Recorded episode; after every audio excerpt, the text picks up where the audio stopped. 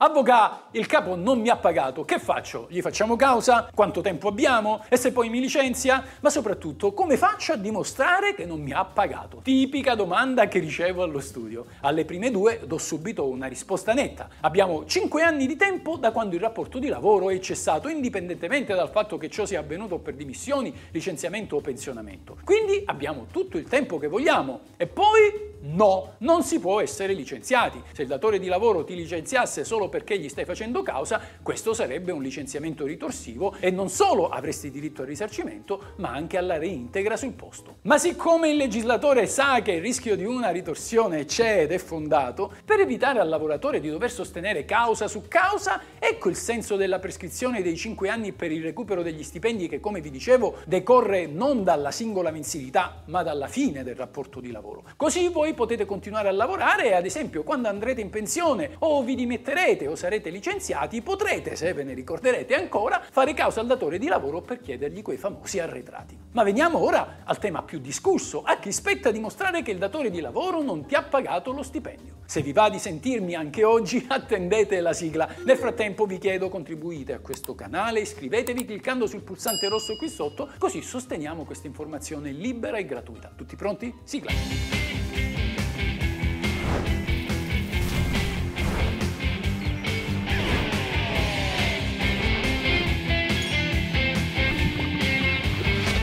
È la legge. Il problema principale di ogni causa consiste nel cosiddetto onere della prova, ossia nell'obbligo di fornire al giudice le prove documentali o testimoniali della verità delle proprie affermazioni. Di norma l'onere della prova è a carico di chi intraprende il giudizio, ma quando si tratta di dimostrare il mancato pagamento di somme, ciò sarebbe impossibile, non si può infatti provare qualcosa che non è mai avvenuto, il non pagamento. Sicché in questi casi al creditore basta dichiarare di non essere stato pagato, mentre spetta al debitore dimostrare il contrario, cioè il fatto di aver pagato. Lo può fare con la ricevuta di un bonifico, con quietanze di pagamento, copia di assegno di vaglia postali ed eccezionalmente anche con la prova testimoniale se ammessa dal giudice. Di solito il giudice la ammette per tutti i contratti di modico valore che di norma si pagano in contanti e senza formalità scritte. Dunque, nella causa contro il datore di lavoro, il dipendente può limitarsi ad asserire di non aver ricevuto lo stipendio per onerare il datore della prova contraria. E ciò perché lo stipendio è un pagamento dovuto mensilmente per il solo fatto che sussiste il rapporto di lavoro e non richiede altre prove se non appunto il contratto di lavoro. Come vedremo a breve, le cose però vanno diversamente per gli straordinari e per le differenze retributive. Il datore di lavoro che voglia fornire la prova dell'avvenuto versamento della busta paga ha un solo modo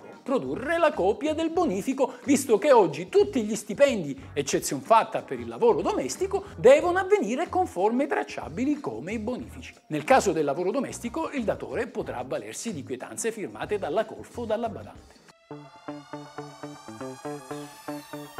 Se il dipendente lamenta l'omesso pagamento di differenze retributive come gli straordinari, non può limitarsi a dire di non essere stato pagato come abbiamo visto succedere per lo stipendio. In questo caso deve dimostrare anche di aver svolto questo lavoro supplementare e lo potrà fare con testimonianze o con prove documentali come ad esempio chat, email, registrazioni e così via.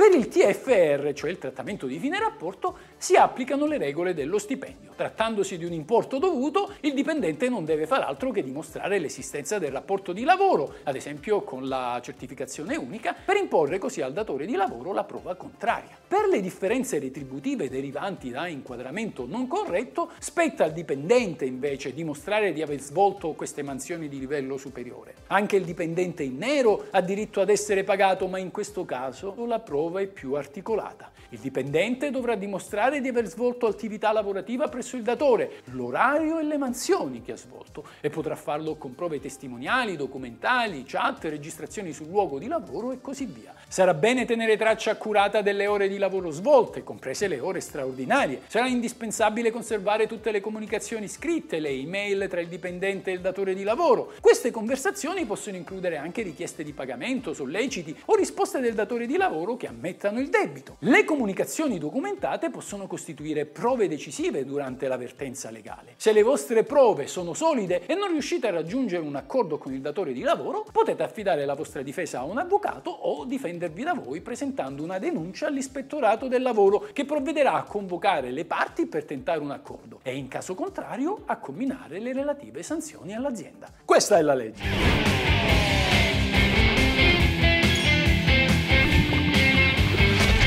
Ciao amici, se vi interessa sapere cosa dice la legge, come va interpretata, cosa si può fare e cosa non si può fare, il tutto in un linguaggio semplice ed accessibile a tutti, iscrivetevi al mio canale, questa è la vera legge.